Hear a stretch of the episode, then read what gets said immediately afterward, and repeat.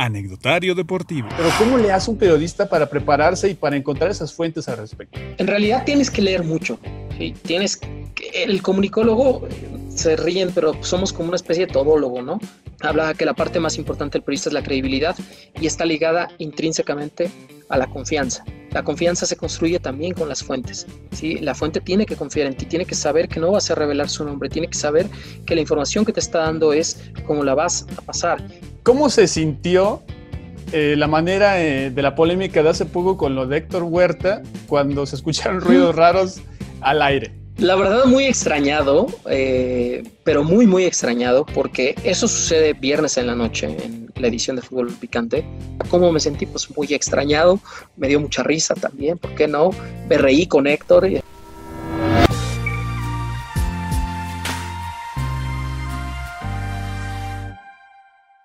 Hola, ¿qué tal? ¿Cómo están amigos del Anecdotario Deportivo? Les saluda de este lado de la pantalla su amigo Cristian Kahn. Y bueno, vamos a continuar con estas entrevistas, con esta sección que se llama el anecdotario de... Y hoy la verdad es que estoy muy feliz, estoy muy halagado, muy agradecido porque está un gran amigo con nosotros, un invitado muy especial. Está en el anecdotario deportivo León Lecanda. Mi estimado Lion, ¿cómo estás? Muchas gracias por tomarte unos minutos con nosotros. Al contrario, mi querido Can, muchas gracias. Un placer y sobre todo un abrazo grande a todos los que nos van a ver después de esta entrevista. Eh, tú, mi estimado Lion, eres originario de la Ciudad de México, ¿cierto? Y naces un 4 de febrero. ¿Estoy en lo correcto o no corrijo? Súper correcto, 4 de febrero del 83, 37 años, ya no me cueso al primer hervor, como se dice por ahí, aunque mi infancia la hice en Cancún. Eh, mis papás se fueron cuando yo tenía un poquito menos de dos años y vivimos ahí una década, de mis dos a mis 12 años, y en el 95 es cuando regresamos a la Ciudad de México y bueno, salvo quizá un periodo que viví por un año en Europa, el resto de mi vida he estado aquí en la, en la capital de la Ciudad de México, en la capital de, de, México. Claro, y en Cancún, eh, mi estimado Lion, ¿en, ¿en, qué escuela estudiaste? En el Centro Escolar Balam, una escuela eh, bastante prestigiada hoy en día. Claro. Es incluso de las más eh, reconocidas, ¿no? Eh, en toda la ciudad de Cancún. Y fue una gran formación porque en el Balam tuve la oportunidad de hacer una escuela bilingüe. Entonces la mitad de las clases las hacíamos en español y la mitad de las clases en inglés. Y además fue una, una formación bastante sólida, ¿no? En términos de conocimientos, de valores, de eh, obviamente toda la parte académica, ¿no? Lo que compone esta, que es la educación básica. Y ya después, bueno, aquí en el DF estuve en otras escuelas privadas y la carrera en la UAM, Xochimilco, en la Universidad Autónoma Metropolitana. Soy sí. segunda generación del Balam, para Mira. los que nos van a ver desde Cancún. Cuéntanos un poco igual acerca de tu pasión, tu amor por los deportes, porque obviamente pues, un periodista es apasionado de esto. ¿Cómo eras de, de, niño? ¿Te gustaba jugar? ¿Los practicabas? ¿Solamente los veías? ¿Cómo era esta cuestión?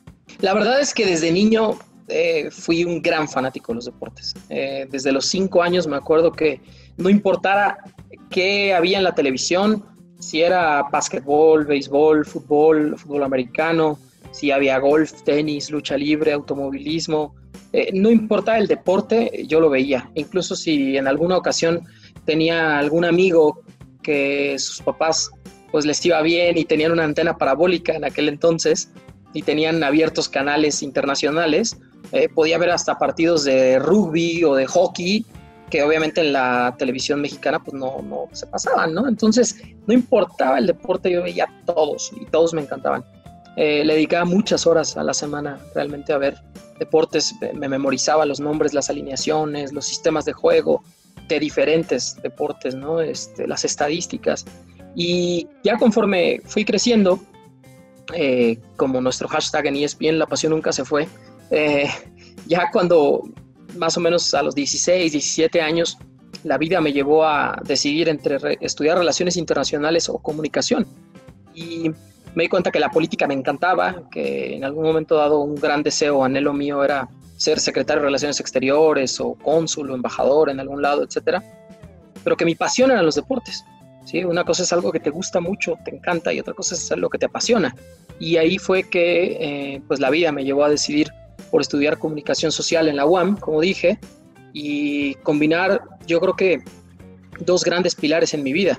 Uno, la pasión por los deportes y otro, la vocación por el periodismo y las habilidades ¿no? que he construido a lo largo de los años para comunicarme y para transmitir la información, que es lo que realmente hago en el día a día. Oye, y platícanos eh, cómo entonces ya te estudias, te, gradúas muy bien, pero entonces cómo? O sea, porque tú iniciaste, por cierto, en el periódico, ahora si, quieres nos cuentas, pero ¿cuál fue la decisión que hiciste? ¿A quién le contactaste o a quién le preguntaste? ¿Cómo fue este proceso para empezar a llegar a los medios? Esa es una muy buena pregunta, Can. Eh, mira, en aquel entonces el periódico Reforma abría año con año uno o hasta dos periodos del curso de periodismo de reforma. El curso de periodismo consistía, no sé si en la actualidad todavía y sobre todo con las condiciones actuales se sigue haciendo, pero consistía en seis semanas intensivas de formación periodística, eh, un taller de redacción periodística y, de formación en términos de metodología de investigación, reportaje, géneros periodísticos, eh, por supuesto, salir con los reporteros o los periodistas actuales ¿no? del diario en aquel entonces, Roberto Samarripa, que es el subdirector editorial de Reforma, es egresado también de la UAM y le tiene mucha fe al perfil académico, institucional del UAMero, ¿no? Y entonces él llevó el curso de periodismo a, la UAM, en, te estoy hablando del año 2007, hice la aplicación porque, bueno, ellos presentaron, dijeron, esto es lo que es el periódico Reforma, en esto consiste el curso, los que quieran entrar pueden aplicar ahorita un examen en este momento. Y el examen era, bueno, redacción, ortografía, sintaxis, etcétera. Entonces, bueno, yo tenía bien cimentados justamente pues esos eh, valores y también esas habilidades, ¿no? Y pues redacté la nota y de 70 aspirantes nos quedamos dos en el curso de periodismo. Fueron 20 en total, pero eran 18 de otras universidades, ¿no? Incluso de otras carreras como economía o ciencias políticas. Y más o menos a finales de octubre cuando recién había egresado, después de seis semanas, me llamaron, me dijeron, oye León, pues tenemos una plaza para ti en, en club, ¿no? En la, en la, sección de sociales. Entonces yo les dije, pues la verdad les agradezco muchísimo y valoro que me den la oportunidad de trabajar, pero no me interesa. O sea, realmente, eh, pues me voy a aburrir muchísimo reporteando sociales, ¿no? Después, eh, a los tres o cuatro días, Roberto Samarripa me llamó, eh, fui al periódico Reforma a entrevistarme con él y me insinuó la posibilidad de trabajar como reportero de la sección de Nacional, que para mí son las grandes ligas, ¿no? Toda la información general, presidencia, cámaras o legisladores, ¿no? Cámara de Diputados, senadores, eh, narcotráfico, salud, o sea, temas muy, muy relevantes a nivel social. Y yo le dije, Roberto, la verdad es que la política me encanta, pero mi pasión son los deportes y lo único que me va a llenar el corazón al final del día es dedicarme a los deportes. Entonces me gustaría esperar una oportunidad. Unos días después se abre la plaza de reportero de cancha y yo tenía muy buenas evaluaciones del curso de seis semanas y tenía buenas referencias de que ya me habían, digamos, buscado en dos secciones del periódico y había dicho yo que no, que yo quería trabajar en deportes, en cancha. Y así fue como se dio. Y paradójicamente la plaza que ocupé yo es la, o era la de Miguel Ángel Briseño. Miguel Briseño que ascendía de reportero a coeditor, se abría la plaza de uno de los siete reporteros de fútbol. Eh, entré yo directamente sin pasar por ser asistente ni por ser auxiliar de sección ni nada, reportero directo. Y muchos años después, eh, bueno, eh, Miguel se va a Televisa, después TUDN, y ahora somos otra vez colegas, compañeros en ESPN, aunque no nos hemos visto por la pandemia, pero, Mira, me da mucho gusto tenerlo ahí. Que sí, estuvo muy poquito tiempo, ¿no? Igual a mí me tocó por dos semanas y, y vámonos a cuarentena. Yo ya estaba lesionado de la rodilla y por eso no fui al, al, canal por esos días. Es cierto. Oye, León, ¿y cómo se da justo ahora que mencionabas ESPN, cómo se da la llegada a, este gran medio, ¿no? Porque obviamente es uno de, de, los mejores o sin duda de los, de los pioneros en, la cuestión de deportes, pero ¿cómo se da este contacto? ¿Fuiste, hiciste un casting? ¿Cómo, cómo se da tu llegada a, líder sí. mundial? Esa es justo la continuación de la historia, ¿verdad? Ya la hice muy larga. No, no, te eh, En realidad me siento afortunado con la vida y con muchas personas que me han abierto las puertas y dado las oportunidades, porque cuando yo le platico mi historia a chicos que están estudiando la carrera o chicos que quieren decidirse si lo hacen o no, o gente que ya está en el medio y quiere pues aprovechar, digamos, experiencias o anécdotas del cómo lo logró X o Y persona, yo siempre les digo, mi caso es excepcional. O sea, eh, no lo tomen como un ejemplo literal, porque difícilmente alguien va a poder seguir los mismos pasos que he seguido yo.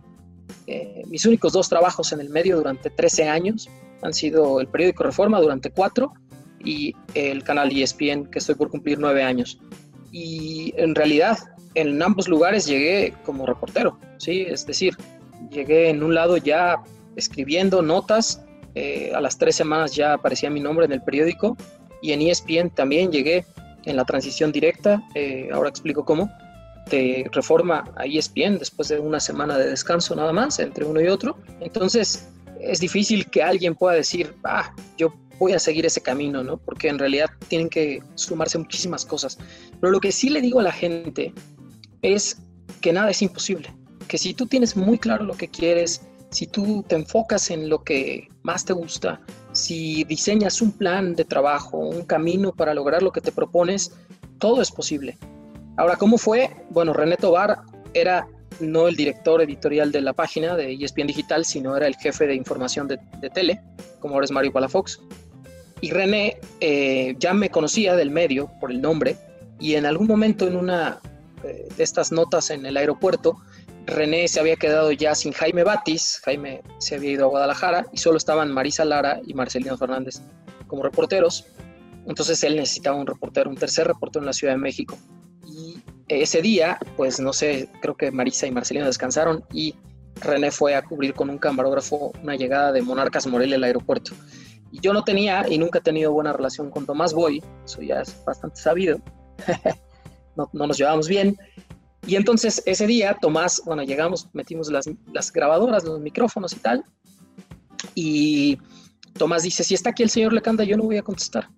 Y no voy a contestar nada. Y le dije, no te preocupes, Tomás, yo ya la nota ya la tengo, no me hace falta lo que tengas que decir. Y, esa actitud, bueno, sí, de alguna manera desafiante, pero también respetuosa al mismo tiempo, porque no le falta el respeto. Eh, le gustó. Entonces René me conocía de nombre y René me vio, eh, digamos, en el día a día. Y dijo, bueno, pues este chico me llama la atención. Unos días después, bueno, me pidió mi teléfono ese momento.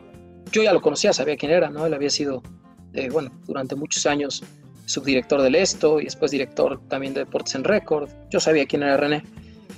Y entonces, en, ese, en aquel momento, bueno, me llama y me dice, mira, no te voy a ofrecer el trabajo, ¿sí? No, te estoy diciendo que esta plaza es para ti. Ni siquiera depende de mí. Depende de Armando Benítez, nuestro director, y depende también de eh, lo que se diga en, Bristol, en el consejo editorial de, en Bristol en la sede de ESPN. Me dijo, lo que te ofrezco es la oportunidad de hacer un casting si quieres, ¿sí? Y con el riesgo que eso conlleva, porque yo sé que en Reforma son bastante eh, delicados para esas cuestiones, no les gusta que su gente esté buscando en otros medios, puedes perder el trabajo, entonces hay que hacerlo muy discreto si tú te quieres aventar el riesgo, pero que te quede claro que no es una oferta de trabajo, ¿ok? Está bien, le entro.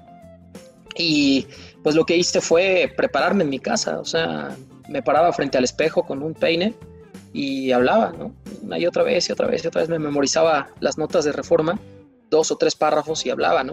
Como un, un whip, ¿no? Como le llamamos nosotros en tele. Em, y después cuando vi que más o menos ya había perfeccionado el cómo me paraba, el cómo impostaba la voz, eh, la entonación, el énfasis y ciertas características que es pues, un poco en la escuela, pero sobre todo en la marcha vas aprendiendo, em, en ese momento ya lo que hice fue la transición hacia una cámara, ¿no? De, video. Entonces, pues, mi cámara de fotos tomaba video en aquel momento. Puse un tripié que había utilizado en mi taller de curso de fotografía en, la UAM y me grababa, ¿no? Entonces me grababa, si trataba de hacer el mismo cuadro, veía mucho ESPN, también eso es otro consejo. Si alguien quiere trabajar en la tele, tiene que ver mucha tele. Tiene que ver cómo se hace, qué se hace, quién lo hace y la competencia también, ¿no?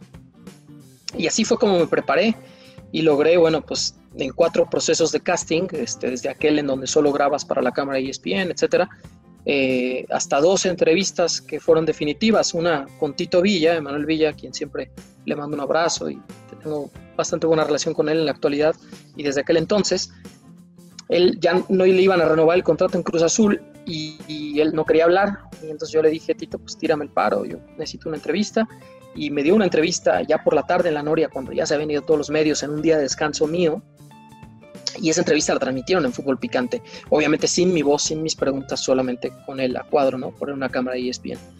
Y unos días después, ya comenzando el año 2012, eh, también me manda René como último este, casting a una presentación del Toluca. Eh, año con año ellos hacen la comida para medios y porras, el 5, el 6 de enero, y entonces ese día, pues también, ¿no? La diosa Fortuna te sonríe y lo peleé, lo peleé, lo peleé, y, y don Valentín Díez me dio una entrevista, el dueño del Toluca. ¿no? El presidente, ¿no? Que prácticamente nunca hablaba. Ese día habló con todos los medios, pero se sentó conmigo 15, 20 minutos y había temas de la agenda como todo, ¿no? Este, tienes que tener en la cabeza la agenda.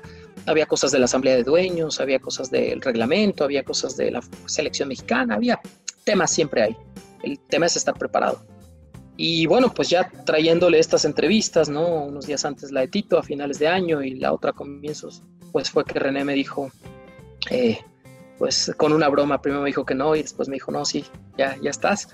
Y fui firmé mi contrato con, con el director Armando Benítez, nuestro director, y, y, después al día siguiente renuncié en el periódico y una semana después empecé en ESPN. Oye, León, y bueno, ya eh, has hecho una carrera larga como, como reportero, la verdad es que yo sé que, que, que tú eres una, un tipo, que aparte te conozco, muy humilde, muy... Pero eres, eres, eres un reportero top, o sea, eres alguien que, que, la empresa eh, siempre toma en cuenta y que te mandan. Has hecho muchísimas coberturas, muchísimas entrevistas, pero ¿cuál ha sido eh, la cobertura de, algún evento que más te haya marcado o que tú creas que es como el más trascendente en tu carrera? Sí, para mí hay un antes y un después de los Juegos Olímpicos de Río. En realidad no hay nada igual que, que el movimiento, que el ambiente olímpico. además, en aquel entonces tuvimos la gran fortuna también, otra vez, de que ESPN había comprado los derechos de transmisión para, México y para Latinoamérica y era, eh, pues bueno, como televisora, para quien no lo sabe, es, completamente otro mundo el cubrir unos juegos con derechos y unos juegos sin derechos, ¿no? Por los accesos que tienes a, los venues, para los eventos deportivos, por la posibilidad de entrevistar a nivel field, ¿no? O cancha, em, por eh, poder utilizar los escenarios de fondo para tus stands, el poder tener acceso a mucha más información y a muchas más entrevistas y a conferencias. Eh, siendo una televisora sin derechos en Juegos Olímpicos es bastante complicado. Eh, trabajar o como en un mundial de fútbol, prácticamente hoy todos los eventos, Fórmula 1, etcétera, Entonces, bueno, pues en aquel momento fui uno de los elegidos por ESPN para cubrir los primeros Juegos Olímpicos en la historia de ESPN, eh, que no es poca cosa decirlo y en realidad es, es, algo inigualable. Trabajábamos 16, 17 horas diarias. Yo compartí departamento con Tony Carrera, un gran amigo y a quien admiro además mucho. Y obviamente pues llegábamos en la noche exhaustos cada uno de sus coberturas.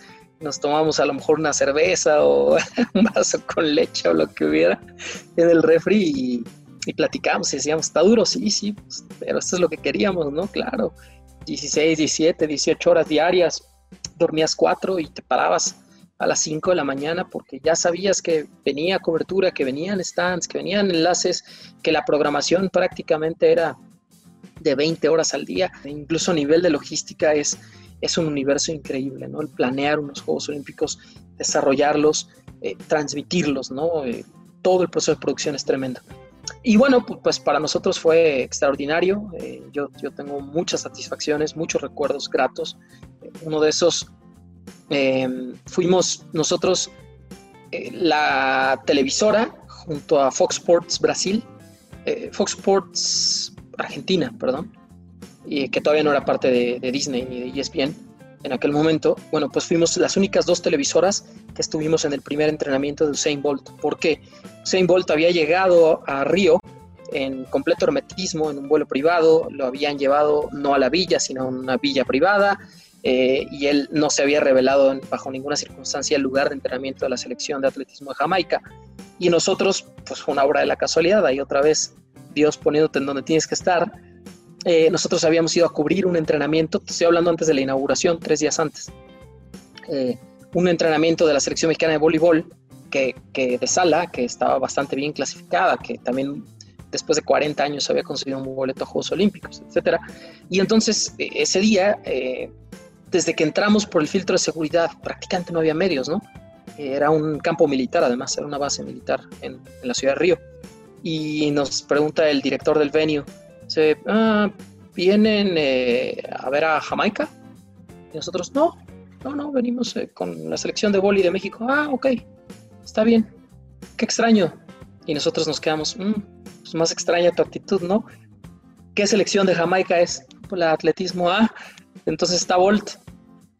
Bueno, no podría confirmar ni negar esa información. ok, pues nada más dinos dónde, ¿no? Ok, no, pues es para allá, no, yo no les dije nada, ¿no?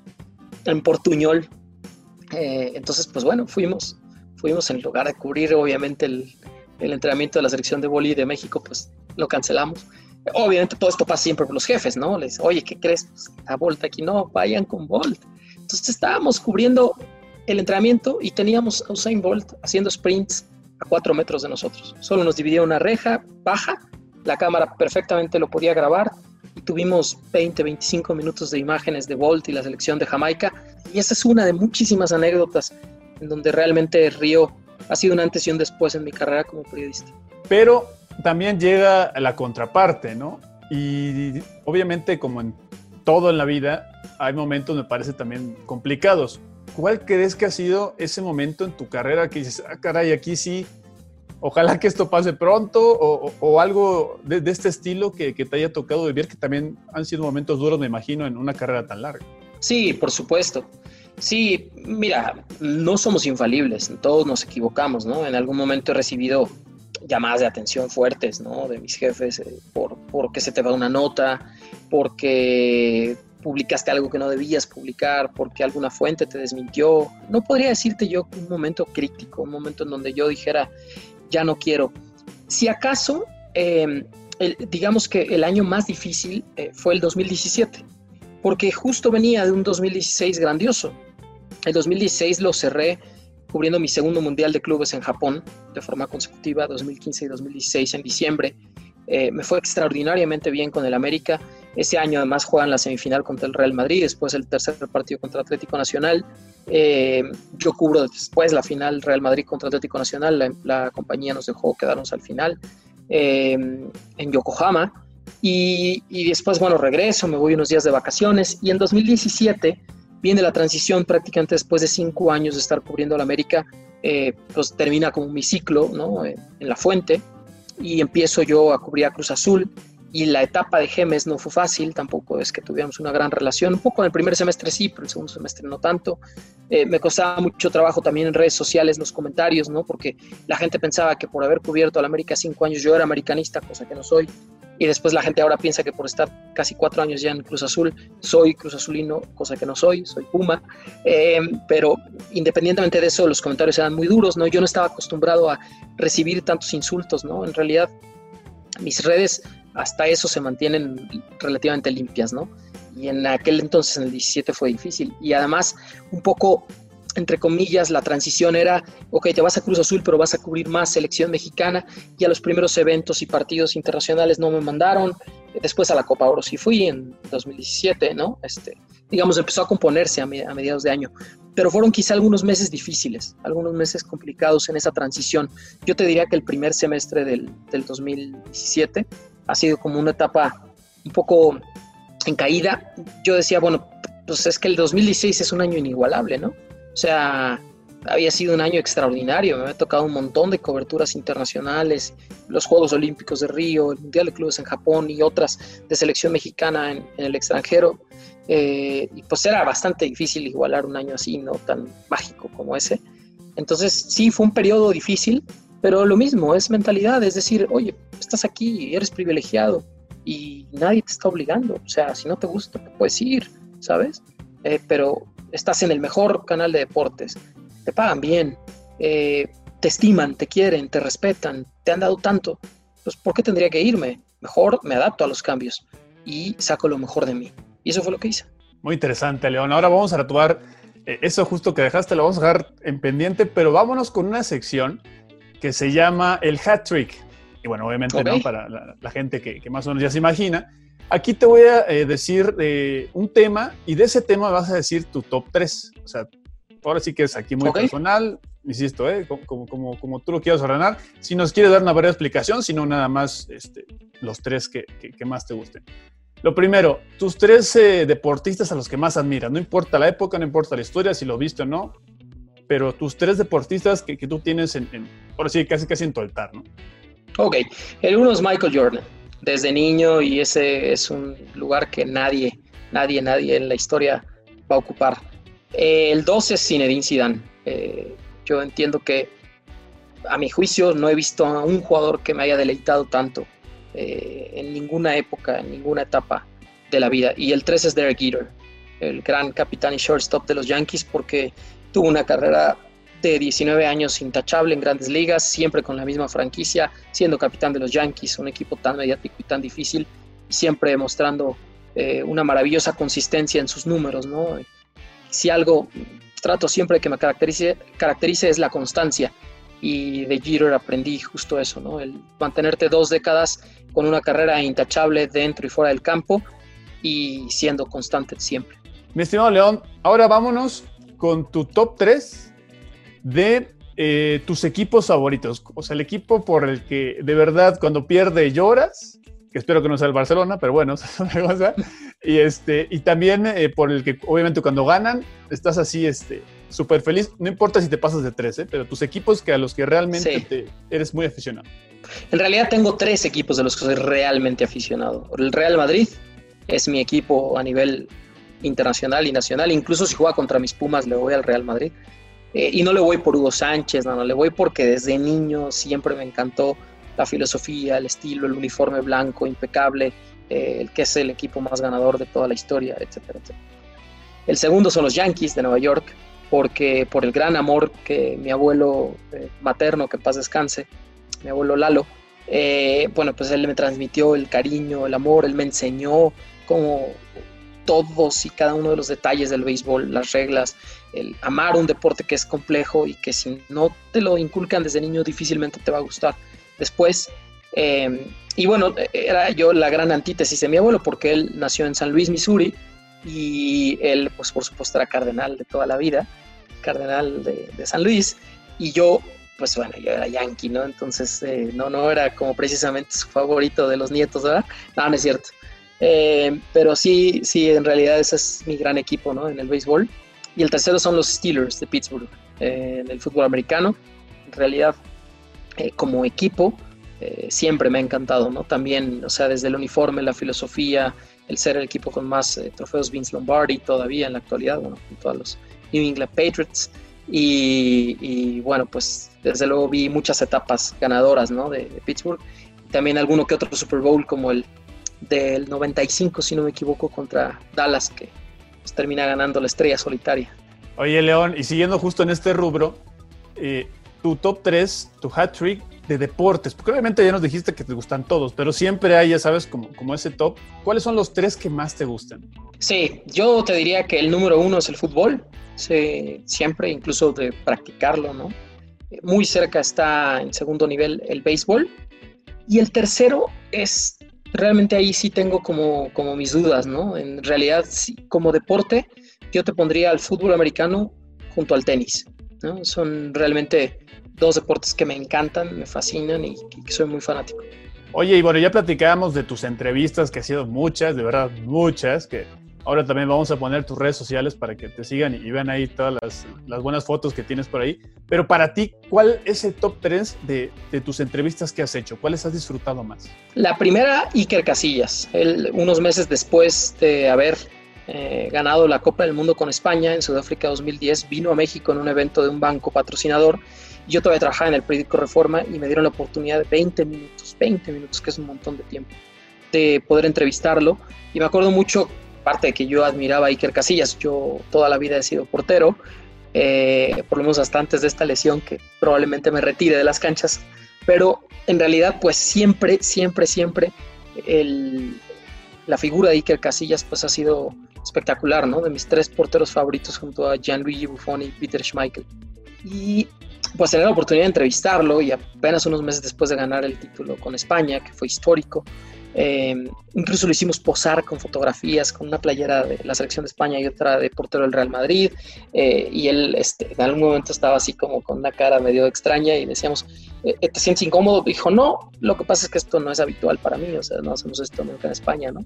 Y pues eso todavía le daba un doble valor, porque yo le dije, me acuerdo perfecto, le dije, pues muchas gracias por, por ayudarnos, por prestarte, porque aquí en México, bueno, pues sí, para nuestra foto de portada del periódico de mañana, pues sí necesitamos una buena foto tuya, ¿no? No queremos una de archivo. Y este, no, un gran tipo. La segunda, yo te puedo decir, entrevista uno a uno, ¿vale? O sea, de sentarme con alguien. Eh, con Carl Lewis, el hijo del viento. Hasta antes de Usain Bolt, el máximo velocista eh, y el más ganador de todos los tiempos. Y eh, Carl Lewis fue una entrevista muy profunda, ¿sí? Hablamos de temas bastante, bastante actuales, ¿no? De cómo estaba el atletismo, del dominio quizá de Bolt en la actualidad y todo pero también de cómo había cambiado el deporte, temas de dopaje, temas de legislación deportiva, etcétera. Muchas cosas en donde cuando terminó la entrevista, su agente de relaciones públicas me dijo, todo en inglés por supuesto, que había sido una de las mejores entrevistas que alguien le había hecho a Carl Lewis, que realmente no se lo esperaba, ¿no? Entonces eso fue un halago para mí. Y eso ocurrió, obviamente, ya para ESPN, pues habrá sido por ahí del 2015 o 2016, poco antes de, de los Olímpicos. Y la tercera fue en 2017 eh, con Joe Montana. También en inglés, vino un evento de la NFL a México. También tuve la oportunidad ahí de que Fer Salvador de NFL Live me diera el voto de confianza, el productor, para ir a hacerle yo la entrevista a Joe Montana. Y bueno, también fue en inglés, por supuesto, extraordinaria, ¿no? Este, por la figura que representa. Eh, uno de los máximos jugadores de todos los tiempos en el americano y pues bueno, todavía hay quien discute si él, Tom Brady, es el mejor quarterback de todos los tiempos. Vámonos con tu high trick de tus comidas favoritas. ¿Qué es lo que le gusta comer a León Lecanda? el número uno, el mole poblano. Ese sí no me lo baja nadie. Una buena pechuga de pollo con mole poblano y arroz rojo es insuperable. Eh, me gustan prácticamente todas las clases de mole, ¿no? Mole negro, mole rojo, mole verde, en pipián, este, y todas las variedades. Em, yo creo que la segunda eh, puede ser el cerdo en verdolagas, porque mi papá me enamoraba con ese plato. Mi papá cocina muy bien. Eh, bueno, es un platillo típico, ¿no? Este, de, nuestra gastronomía. Y siempre que lo cocinaba él, bueno, pues yo era sí, el más feliz. Y yo creo que el tercero te puede decir que la cochinita pibil. O sea, en realidad, pues después de 10 años de vivir en Cancún, la cocina yucateca pues ha marcado gran parte de mi gusto culinario. Eh, cada que puedo como comida yucateca, pero dentro de la comida yucateca que es basta, extraordinaria. Eh, realmente lo que más me gusta es la cochinita pibil. Mira, muy bien. Algún día te voy a invitar cochinita de que hace mi abuelo y va, va, a marcar extraordinario. Oye, Lion, vámonos ahora con tus películas favoritas, tus tres películas favoritas. Mis tres películas favoritas, esa es una gran pregunta. Em, mira, la trilogía del Señor de los Anillos también para mí es insuperable, pero si tú me dijeras, tienes que quedarte solo con una, El Retorno del Rey, la tercera y última entrega. Em, la segunda película que más me ha gustado en toda la historia es Matrix, la original, la número uno de 1999, eh, de los hermanos Wachowski. Y eh, la tercera, no tengo ahí mi debate, ¿no? Pero creo que una de las películas que podría ver una y otra vez y otra vez y no me cansa de verla y me marca siempre que la veo, es En Busca de la Felicidad de Will Smith. Lion ahora, y sabemos que eres un hombre que, que lee mucho, tus tres libros favoritos, no, no vayas a hacer como, ya sabes, como algún presidente que pasó por ahí. Eh, la, la, Biblia y, y la Biblia y...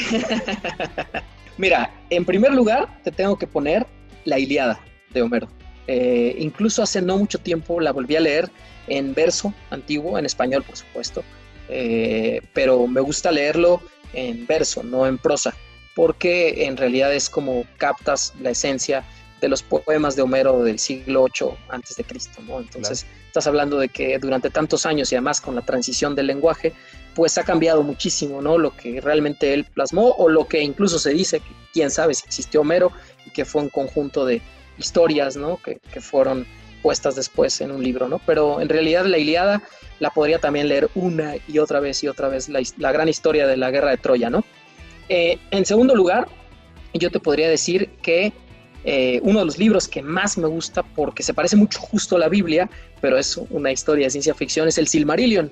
El Silmarillion es un libro de J.R.R. Tolkien, el creador del Señor de los Anillos, y el Silmarillion cuenta justo la historia de la primera edad, que es la creación de, todo el universo y de toda la Tierra Media y de todos los personajes, pero también las razas y las lenguas, porque Tolkien era filólogo y antes que otra cosa creó lenguas eh, con una estructura gramática y con runas y con sonidos, lo cual es increíble, o sea, me parece extraordinario. Y el tercero, te podría decir que es El Evangelio según Jesucristo de José Saramago, que también me parece otro libro fantástico. Es justo, pues bueno, no les voy a spoilear a la gente, pero es la historia pues literal de, desde la creación, ¿no? Desde las antiguas escrituras, pero después en realidad es eh, cómo cuentas la historia a través de Jesús, la historia de su vida, y no contada a través de Mateo, San Juan, o San Lucas, o todos los apóstoles, sino a través de su visión. Y Saramago en realidad tiene una pluma impecable. ¿Quiénes son tus tres periodistas, eh, León, igual retomando un poco el hack trick, a los que más admiras? No importa si te, ha tocado ser compañeros o no, pero tus referencias de periodismo deportivo, obviamente en México. Sí, esa es una, también una gran, gran, gran pregunta. Yo te diría que seguramente mm, al que más admiro es a Heriberto Murrieta por tantos años de ser constante, de estar ahí, por la gran calidad humana que tiene, por el bagaje cultural, informativo, histórico, ¿no? periodístico que tiene. Estoy hablando de periodistas, no de líderes de opinión, para que luego la gente me diga, ¿por qué no mencionaste a José Ramón Fernández? A José Ramón lo considero en otro escalón como un gran líder de opinión, como el máximo referente de los deportes o el periodismo deportivo en, nuestro país de toda la historia. Pero en periodistas, periodistas, digamos, un poco más con mi línea, como yo me identifico, el segundo te podría decir que es Alberto Lati, que para mí es un fantástico cronista, un periodista hecho y derecho, alguien que cuenta las historias de una forma única a través de, ojos clínicos y específicos que ven lo que mucha gente no alcanzamos a ver y que te lo puede transmitir de una manera fantástica. Y el tercero, yo, yo te diría que pondría a, John Sutcliffe y a Héctor Huerta juntos, ¿no? Eh, porque al mismo tiempo han sido quienes me han cobijado también, ¿no? De quienes he aprendido muchísimo en el canal. Siempre estoy pendiente de lo que hacen, siempre estoy en contacto con ellos, siempre me han dado un voto de confianza, el apoyo, me han dado teléfonos, me han dado consejos al aire y fuera del aire, eh, y son dos grandes referentes, ¿no? A quienes tengo cerca como los dos máximos ejemplos, digamos, de periodismo, periodismo en el canal. Trece compañeros, no importa si trabajas con ellos, pero tres compañeros del medio con los que mejor te lleves. Pero tres que, que tú digas, estos son mis, mis compas así cañón. Bueno, eh, uno es Marifer Mora, de Fox, ella trabajó en ESPN, eh, incluso en ESPN nunca salió a cuadro, trabajaba en el área de producción como tú, eh, y bueno, es una gran, gran, gran amiga, la, le tengo una enorme, enorme, enorme estima. dos, en el canal yo te podría decir que así, así mi mero, mero, mero compa es Rodríguez. También fue reportero y me dio un gusto gigantesco cuando hizo la transición para SportsCenter. Eh, y bueno, sin contar obviamente a todos los camarógrafos y asistentes con los que tengo una gran relación, que, bueno, pues es gente que no conoce, ¿no? Y seguramente aquí lo que le importa a quienes nos ven es como gente del medio, ¿no? Y tres, pues yo te podría decir que Memo Zavala de TUDN. Tengo una muy, muy buena relación con él. Eh, nos llevamos muy bien, tenemos muchos años de, ser amigos y de respetarnos, ¿no? De cada quien hace su trabajo y, tenemos una gran relación. Oye, Lion, ya para terminar este hat trick, tus bandas o, artistas o grupos musicales, ¿qué escucha de, música de León Lecana? Número uno, YouTube. Esa también es insuperable. Tuve la fortuna de vivir tres meses en Irlanda, eh, en el 2003, en Dublín, y tengo una foto con Bono, en donde Bono iba pasando en su coche por la calle y yo me di cuenta a través del cristal entintado y me puse a gritar y traía mi cámara de fotos que era de rollo. Eh, era mi día de descanso porque trabajaba en un restaurante allá y ese día por alguna razón me llevé la cámara y le empecé a gritar bajo la ventana y sale así. Eh, un día ahí te la voy a mostrar, mi querido Can. Y bueno, ese para mí fue un momento mágico. No, recuerdo muchos momentos más felices en mi vida que ese día, en ese instante, ¿no?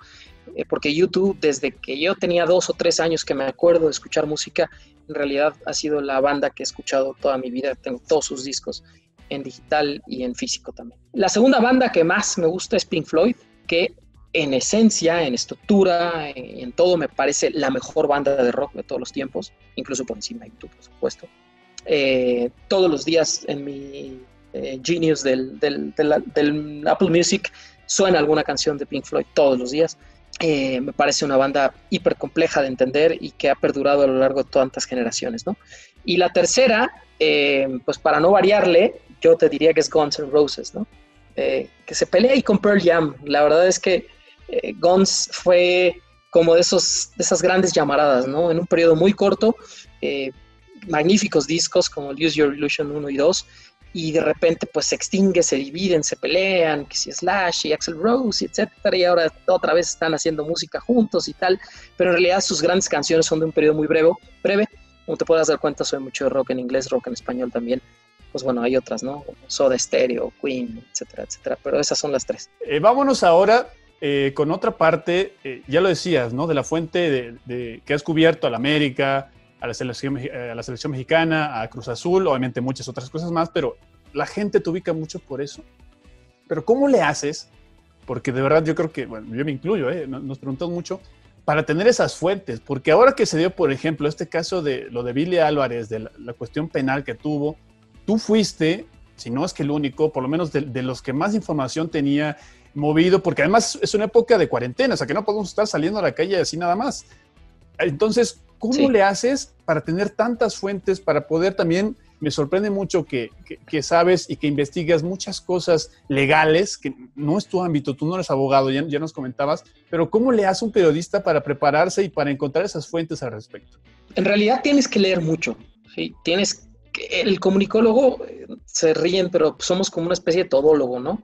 Eh, casi casi sabemos hasta arreglar tuberías rotas como un plomero, ¿no? Este, y sabemos un poquito de medicina del deporte y sabemos un poquito de leyes y sabemos un poquito de economía y sabemos un poquito de administración y sabemos un poquito de esto y del otro y hacemos de todo, ¿no? Para comunicar necesitas saber un tema. Necesitas conocerlo profundamente, porque en la medida en la que lo conozcas, es en la medida en la que eres preciso, en la medida en la que eres riguroso con tu información y en la medida en la que construyes lo más valioso que tenemos los periodistas, que es la credibilidad. Si la gente te cree, si tú lo dices y la gente dice, ah, porque tú lo dices, entonces yo te creo. Eso es con los años, eso no es de un día para otro. Pero una de las reglas, de las primeras que me aprendí en el periódico Reforma fue construye una agenda, ¿sí? Y una agenda va en dos sentidos. La agenda son tus temas diarios, ¿sí? Sobre qué notas estás siguiendo, qué estás investigando, eh, qué estás indagando, ¿Qué conoces de la actualidad, del día a día de lo que estás cubriendo? Puede ser deporte amateur, puede ser un equipo de fútbol, puede ser la Federación Mexicana de Fútbol, las ligas, puede ser el tema ahorita del COVID en el deporte, pueden ser muchas cosas. Y la otra agenda es literal la agenda telefónica. Sí, es desde el primer minuto me dijeron a cada jugador que entrevistes, a cada jefe de prensa con el que te presentes, a cada persona del medio que conozcas, pídele su teléfono pídele su teléfono, pídele su teléfono, guárdalo, apúntalo. De verdad, yo en el proyecto Reforma apuntaba los teléfonos en una agenda física. Obviamente ya muchos teléfonos no son eh, y la gran mayoría los tengo ya digital, ¿no? En el respaldo en tu, tu celular, pero mientras más contactos tengas, mejor. ¿Por qué? Porque si sucede cualquier cosa, si tú no fuiste el que dio el breaking news, tú puedes en algún momento dado reaccionar y buscar a esa fuente, buscar a esa persona y escribirle o llamarle, molestarle, decirle, necesito una entrevista, necesito que me confirmes esto. Ahora, ¿cómo se hace eso? Bueno, con confianza. Hablaba que la parte más importante del periodista es la credibilidad y está ligada intrínsecamente a la confianza. La confianza se construye también con las fuentes. ¿Sí? La fuente tiene que confiar en ti, tiene que saber que no vas a revelar su nombre, tiene que saber que la información que te está dando es como la vas a pasar. Y también tú como reportero tienes que saber si confías en esa fuente al 100% o no, si cotejas la información. Nuestro trabajo siempre está relacionado a que no todo lo que nos llega lo decimos o lo publicamos, lo cotejamos lo cotejamos con la realidad, con la, verdad histórica, pero también lo cotejamos con otras fuentes. Y en un conflicto de partes, como en este caso lo que mencionabas del señor Álvarez en Cruz Azul, siempre hay eh, diferentes puntos de vista. Siempre están quienes se oponen y quienes están a favor, y siempre habrá el punto de vista de unos y de otros y de otros. Entonces, lo que hace también el trabajo del periodista eh, bueno es el poder dar voz a todas las partes, ¿no? Y el tratar de ser imparcial y ser objetivo, que son cosas muy difíciles, porque al final de cuentas siempre tendrá que ver con tu visión, con tus creencias en la vida. Nos hemos tenido que adaptar también, lo dijiste perfecto, a esta nueva realidad, eh, a esta nueva normalidad, en donde, bueno, agradecemos al canal darnos trabajo y mantenernos en la nómina. Es extraordinario lo que ha hecho ESPN con sus trabajadores, lo digo públicamente. Y lo que hacemos nosotros es desde casa, ¿sabes? O sea, no tenemos autorizado por la empresa el poder salir a reportear nada. Entonces, pues tienes que adaptarte y utilizar la tecnología a tu favor y utilizar tu celular y mandar muchos mensajes y hacer muchas llamadas y estar pendiente y leer mucho y creo que esa es la única fórmula que conozco. Realmente alguien podrá decir, oye, pues yo también le hago así asado. Cada uno construye sus técnicas, ¿verdad? Pero eh, en realidad creo que la única fórmula es la constancia, ¿no? El estar ahí, estar ahí, estar ahí, estar ahí, mandar solicitudes, mandar mails, pedir, pedir, pedir. Porque el reportero sabe que de 100 veces que pide, le van a decir 95 veces que no, o 99 veces que no. Pero con una que te digan que sí, esa es tu nota y ese es tu breaking news y esa es tu gran entrevista y ahí es en donde siempre tienes que aferrarte a pedir, pedir, pedir y porque el no ya lo tienes y estás yendo por el sí. Vámonos entonces ahora a una sección que se llama Queremos saber, porque en nuestras redes sociales, eh, me León, el anecdotario deportivo, pusimos, eh, o más bien les preguntamos a la gente que, bueno, qué le gustaría saber de ti y tuvimos obviamente muchísimas respuestas, seleccionamos eh, tres o cuatro las mejores, ahora, ahora te las voy a compartir. Vámonos con esta que, eh, que dice que nos comente las fuentes literarias o referencias para investigación, que es un poco lo, que nos manejabas, pero exactamente, por ejemplo, qué libros eh, consultas o, qué páginas para, para, la gente ¿no? que le gustaría saber. No, muy bien, muy bien, esa es una excelente pregunta. De hecho, en mi celular tengo justo una lista de libros este, eh, de deportes, ¿no? Libros básicos del periodismo, lo que yo hablo, no solamente de deportes. Yo les diría que para mí el máximo referente en periodismo es Ryszard Kapuczynski, eh, polaco, gran, gran periodista, muy reconocido. Y les voy a recomendar tres libros. Uno se llama Los cínicos no sirven para este oficio, eh, otro se llama Un día más con vida y otro se llama La guerra del fútbol y otros reportajes. Desde luego, A sangre fría de Truman Capote, pocos, pocas crónicas, ¿no? son tan exquisitas como esa. Yo les diría que por ahí, dos, Diez días que conmovieron al mundo de John Reed, Textos costeños, obra periodística de Gabriel García Márquez, Noticia de un secuestro, Gabriel García Márquez, extraordinario libro también, Dios es redondo, de Juan Villoro, y bueno, no me voy a ir con tantos, ¿no? Una novela criminal de Jorge Volpi, y vamos a un par más, El nuevo periodismo de Tom Wolfe, y también Maneras de ser periodista de Julio Camba. Yo les diría que no sé, ahí les di a lo mejor unos 10 libros. No estaba preparado para tu pregunta, pero siempre hay que estar preparado para todo. Y por supuesto hay muchas biografías también de, deportes, biografías y autobiografías, pero quizá una de las más extraordinarias es la de Open, de Andre Agassi, otro de mis grandes eh, deportistas, porque creo que pocas veces he visto una autobiografía tan honesta, tan sincera, tan genuina como la de Agassi. Eh, yo les podría recomendar esos. Perfecto, León. Vamos a la siguiente que dice, ¿qué se siente viajar gracias al deporte? Fantástico. Es como el premio, es como la cereza del pastel, porque al final de cuentas trabajas arduamente, duro, y de repente cuando tu jefe te dice, oye, ¿qué crees? Pues te vas a Japón, o te vas a Brasil, o te vas a Colombia, o te vas a Perú, o te vas a Bélgica y, Polonia, o te vas a Estados Unidos, o a Canadá, o eh, Argentina, Uruguay, o sea, me ha tocado todos estos países viajar por trabajo. Eh, pues en realidad es como el gran premio, ¿no? Es el gran premio a tu esfuerzo, a tu constancia, a tu trabajo y el reconocimiento de la compañía, del decir, confiamos y le damos el voto a esta persona en específico o a este grupo de personas, porque no, no viajas solo. Em, y bueno, pues creo que no hay ninguna sensación semejante, ¿no? Hoy, ¿no? En día que pues yo ya tengo, no sé, ocho, nueve meses o diez, no me acuerdo cuánto, que no es alguna cobertura en el extranjero, em, pues bueno, es como que dices, híjole, ¿y para cuándo, no? Vendrá la siguiente y es cuando más valoras, ¿no? Todo lo que has hecho. Claro, oye, Lion, y vámonos con esta última, que está, está, está picarona, ¿eh? ¿eh? Dice de esta manera, ¿cómo se sintió eh, la manera eh, de la polémica de hace poco con lo de Héctor Huerta cuando se escucharon ruidos raros al aire? La verdad, muy extrañado, eh, pero muy, muy extrañado, porque eso sucede viernes en la noche en la edición de Fútbol Picante. Luego pasa todo el sábado y el domingo, como a las 6 de la tarde, yo empiezo a recibir un montón de mensajes en redes sociales, un montón de WhatsApps, un montón de gente buscándome, personas que me llamaron por teléfono que me dijeron, ¿estás bien? Y yo, ah, no sabía ni de qué estaban hablando. Y lo digo, ¿eh? realmente yo al aire, yo no escuché nada. Yo estaba, no sé, una de dos, o tan enfocado en lo que yo estaba diciendo, en lo que yo estaba presentando, en estar concentrado para hacer fútbol picante, que tú sabes, Can, que, que hay pocas oportunidades para los reporteros porque tienes que traer muy buena información para entrar en un programa que es de análisis y debate en donde están los grandes periodistas de México.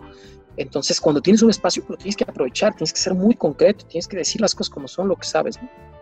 Entonces, yo estaba muy concentrado. O la otra es que realmente no pasó lo que dicen que pasó si esos ruidos, toda esa parte, pues pudo haber sido un montaje, algo que se hizo en redes sociales para desprestigiar. Yo hablé con Héctor y yo meto las manos a fuego por él, o sea, lo conozco de muchos años y sé de su integridad, de su honestidad, sé que jamás haría algo así.